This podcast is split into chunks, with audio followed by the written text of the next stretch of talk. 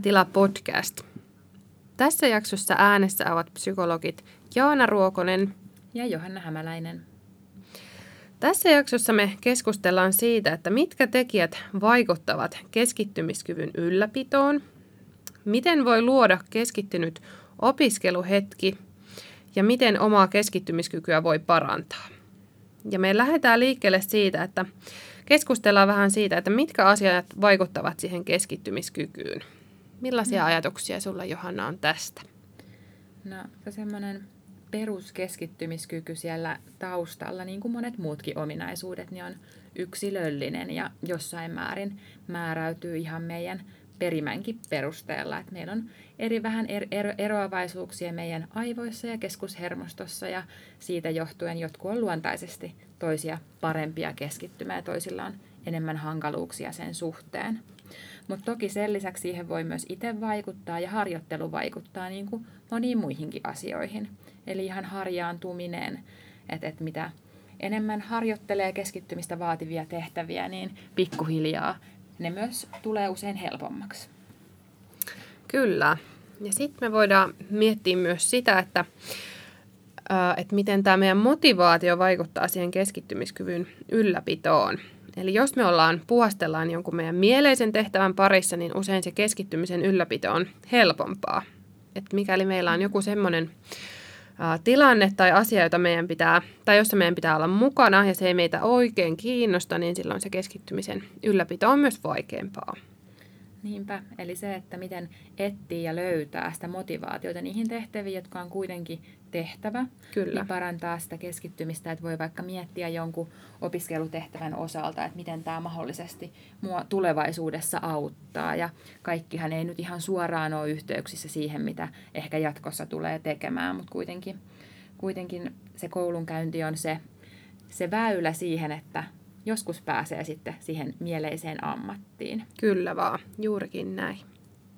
Ja sitten ihan semmoiset monet fyysisetkin tekijät vaikuttaa, niin kuin se, että miten on syönyt ja miten on nukkunut, että riittävä unensaanti ja riittävä semmoinen sopiva verensokeritasapaino on edellytyksiä myös sille, että pystyy hyvin keskittymään. Kyllä, perustarpeiden mm. huomiointi on tosi mm. tärkeää. Ja sen kyllä huomaa ihan itsekin omassa työssä, että huonosti nukutun yön jälkeen on paljon vaikeampi keskittyä kuin hyvin nukutun yön jälkeen. Kyllä. Ja samoin nälkäisenä. Et varsinkin tässä vaiheessa hyvä muistuttaa kaikkia opiskelijoita siitä aamupalan tärkeydestä, että jos tuntuu, että ne aamupäivän oppitunnit on haastavia, niin kannattaa miettiä, että onko ehtinyt syödä kunnon aamupalan. Kyllä, ja sama juttu siihen iltapäivään, että jos iltapäivällä tuntuu, että on ihan uuvahtanut jo ja keskittyminen karkaa, niin myös välipaloja voi ottaa sinne kouluun mukaan. Niinpä. Ja sen lisäksi tietysti päihteiden käyttö ja monet eri lääkkeet, erityisesti sellaiset, jotka vaikuttaa keskushermostoon, niin muuntaa meidän aivojen toimintaa monella tavalla ja voi vaikuttaa päiviä myöhemminkin käytön jälkeen vielä siihen keskittymiskykyyn. Et keskittymisen kannalta voisi sanoa, että kaikkea päihteiden käyttöä kannattaa välttää ja jos on huolta siitä, että onko joku oma lääke, miten se vaikuttaa keskittymiseen, niin kannattaa ottaa puheeksi ihan lääkärin kanssa. Kyllä, tosi tärkeä pointti. Sen lisäksi on niitä muita vaikuttavia tekijöitä, on ihan ylipäätänsä oma elämäntilanne ja mahdollinen psyykkinen oirehdinta. Tai se, että jos on joku pelottava tai traumaattinen kokemus taustalla, niin ne kaikki voivat vaikuttaa siihen, että miten sitä keskittymistä pystyy ää, säilyttämään. Hmm. Ja nämä on sellaisia asioita, mitkä on tosi tärkeää ottaa esille. Jos huomaa, että niillä on suuri vaikutus siihen keskittymiseen, niin niistä kannattaa kyllä hmm jutella ja ottaa yhteyttä sitten hmm. tarvittaviin tahoihin. Joo, sen on kyllä huomannut, että näillä on tosi iso vaikutus siihen keskittymi- keskittymiseen ja kykyyn opiskella, koska se vie tosi paljon voimavaroja koulupäivän aikana, jos joutuu semmoisia jotenkin pidättelemään semmoisia ikäviä tunnetiloja tai vähän niin kuin työntämään ikäviä ajatuksia pois mielestä, niin se kuormittaa psyykkisesti ja vie voimavaroja, niin silloin jää vähemmän energiaa ja psyykkistä kapasiteettia siihen keskittymiseen ja opiskeluun. Juuri näin. Ihan totta. Mutta miten sitten, jos keskustellaan vähän siitä, että miten semmoinen keskittynyt opiskeluhetki on mahdollista luoda, millaisia keinoja siihen voisi olla? No ehkä ensinnäkin se, että se olisi kiva ja hyvä sen motivaationkin kannalta, että se opiskeluhetki olisi mielekäs jollain tavalla.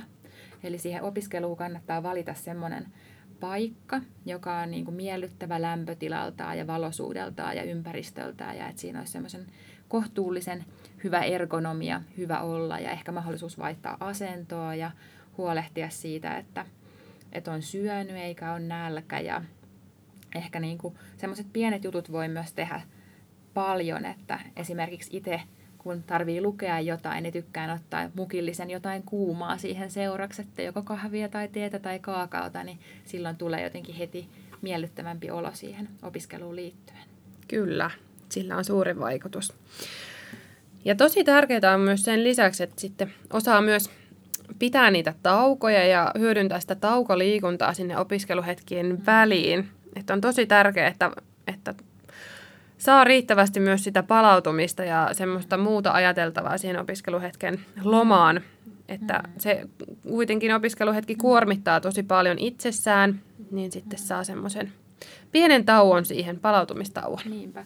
Ja niitä taukoja voi pitää vähän erilaisia. Että nykyään puhutaan myös semmoisista mikrotauvoista, että voi ihan sen työskentelyn lomassa katsoa välillä vaikka ulos ikkunasta. Ja semmoinen niin kuin lähelle katsominen on itse asiassa pitkän aikaa aika kuluttavaa ja sekin palauttaa jo meidän aivoja, että sitä katsetta vähän siirtää jonnekin kaukaisuuteen ja vielä parempi, jos ikkunasta vaikka näkyisi vähän luontomaisemaa tai vehreitä tai puuta, niin sen on todettu palauttavan meitä aika hyvin.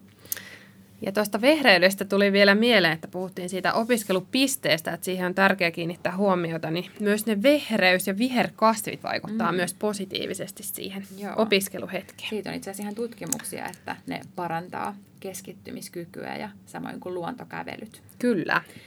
Ja toisenlainen taukoliikunta voi olla ihan vaikka X-hyppyjen tekeminen tai punnerrukset tai jonkunlainen pomppiminen, että pitkään istuessa meidän verenkierto vähän hidastuu ja ne aivot tarvii sitä veren kuljettamaa happea, niin siinä on ihan semmoinen biologinen kikka taustalla, minkä takia sitä taukojumppaa kannattaa tehdä.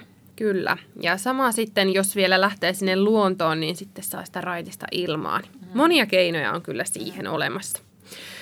Ja opiskelu on myös syytä vähän miettiä sitä ajoittamista, että että mikä olisi hyvä hetki, että harvalle se on ihan myöhään illalla tai ennen nukkumaan menoa, että osa tykkää heti koulun jälkeen, mutta siinäkin on ehkä hyvä pitää pieni happihyppely tai välipalatauko, että siinä se oman, oman vireystilan ja keskittymisen tunnustelu, että mikä on juuri mulle sopiva hetki opiskella. Kyllä.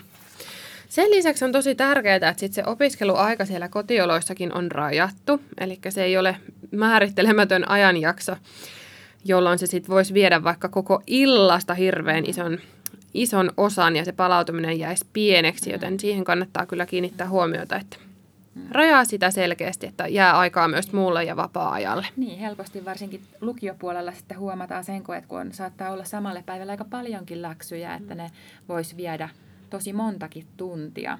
Ja siitä monesti tulee ahdistusta ja ehkä jopa aloittamisen vaikeuksia, sit kun tuntuu, että se työmäärä on aivan liian iso. Kyllä. Suosittelen kaikille opiskelijoille sitä, että suunnittelee sen ajan, kuinka kauan käyttää aikaa ja, ja sitten sen ajan opiskelee, saa valmiiksi mitä saa.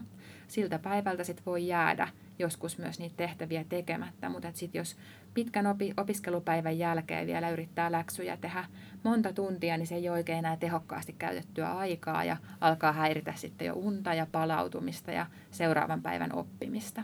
Kyllä vaan. Et tosiaan opiskelun suunnittelu etukäteen on tosi tärkeää. Hmm. Joo. No miten sitten vielä voitaisiin sitä keskittymiskykyä parantaa? Puhuttiin äsken tuosta jo siitä opiskeluhetkestä, mutta että mitä on semmoisia konkreettisia keinoja, miten voitaisiin ihan ylipäätänsä arjessa sitä keskittymiskykyä treenata? No meillä on ensinnäkin ihan hirveä määrä ärsykkeitä nykyyhteiskunnassa, niin on. Että, että täällä kaupungissa ensinnäkin liikkuu ihmisiä ja ajoneuvoja vilisiä ja sekin on jo semmoista tietynlaista levottomuutta siihen visuaaliseen näkökenttään. Mutta sen lisäksi meillä on laitteita, puhelimia, sähköposteja, jotka ilmoittelee viesteistä ja piippailee ja monia eri somekanavia, niin ihan, ihan se hajottaa sitä meidän keskittymistä. keskittymistä. Että semmoinen ärsyketulvan rajaaminen, että ainakin silloin, kun tekee jotain keskittynyttä tai illalla rauhoittuu, niin kannattaa laittaa ne älylaitteet kokonaan kiinni tai ainakin äänettömälle. ja ehkä ylipäätänsäkin, jos on jossain WhatsApp-ryhmissä tai muissa, mihin tulee paljon viestiä, niin miettiä ihan niiden ryhmien hiljentämistä ja ehkä vähän sen valikoimista, että mitä kaikkia somekanavia ja viestimiä haluaa käyttää, että onko pakko olla läsnä niissä kaikissa. Niinpä. Ja sitten, tai nykypäivänä on tämmöinen multitasking-termi aika tuttu juttu, että pitää olla tavoitettavissa ja pitää olla koko ajan toiminnassa, niin jotenkin juurikin sen rajaaminen, ärsyketulvan rajaaminen on tosi tärkeää, että hmm. keskittyy yhteen asiaan kerrallaan ja hmm. saattaa ne sitten valmiiksi. Niin meidän aivot ei ole oikeastaan niin kuin rakentunut semmoiselle mm, jatkuvalle ärsyketulvalle, mitä tämä päivä mm. tuo tullessa. Että se, että meidän aivot palautuisi ja se keskittyminen olisi optimaalista, niin oikeastaan voisi suositella semmoista älylaitteetonta aikaa päivästä tai illasta, että ottaisi ihan reilusti tunnin tai pari semmoista aikaa, että et, et ihan on poissa laitteiden äärestä ja melkein mielellään voisi ottaa jonkun ajan. Suosittelen monesti puolta tuntia tai tuntia vähintään, että ei tee yhtään mitään tavoitteellista. Et vaan on sohvalla ja aluksi se voi tuntua vaikealta ja ahdistavaltakin, mutta voisi oikeastaan sanoa niin, että mitä vaikeammalta ja ahdistavammalta se tuntuu, niin sitä suurempa, suurempi tarve sille Kyllä. on. Kyllä. Tosi, tosi tärkeä pointti tuokin. Ja sen lisäksi, että sitä ärsyketulvaa on mahdollista rajata, niin sitten on myös tämmöisiä tietoisen läsnäolon harjoitteita, joiden avulla voi sitä keskittymiskykyä harjoittaa. Ja esimerkiksi tämmöinen oiva mielipalvelu on semmoinen, mistä, mistä löytyy niitä harjoitteita ja niitä voi ottaa käyttöön. Niitä tietoisen läsnäolon harjoitteita on myös kirjaversioista paljon, eli niitä voi ihan itse lukemalla ja tekemällä ää, toteuttaa. Hmm. Mutta tosiaan tämän jakson teemana oli se, että miten siihen keskittymiseen, tai miten, mitkä tekijät siihen vaikuttaa. Ja todettiin, että se perimä, motivaatio, verensokerin vaihtelu, uni, elämäntilanne ja psyykkinen vointi on sellaisia tekijöitä esimerkiksi, jotka siihen keskittymiskykyyn vaikuttavat, taustavaikuttavat. Tehokkaan opiskeluhetken voikin siis luoda syömällä vähintään välipalan ennen sen opiskeluhetken aloittamista. Ja opiskeluaikaa oli tärkeää rajata etukäteen, jotta ei sitten siitä palautumisesta ja omasta tärkeästä vapaa-ajasta tule liian suurta ää, siivua otettua.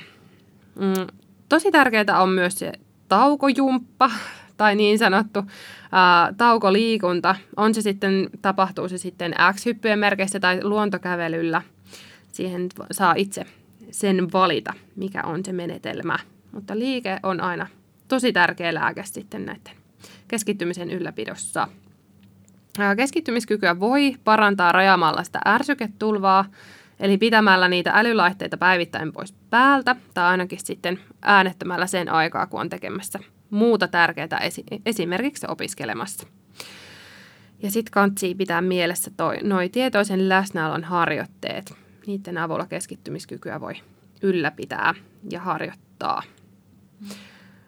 Hyvä. Kommentoikohan ihmeessä sitä, että mitä ajatuksia tästä jaksosta heräsi, joko sinne meidän SoundCloudiin tai sitten Instagramin puolelle. Niinpä. Pysykää kuulolla. Moikka! Moi moi!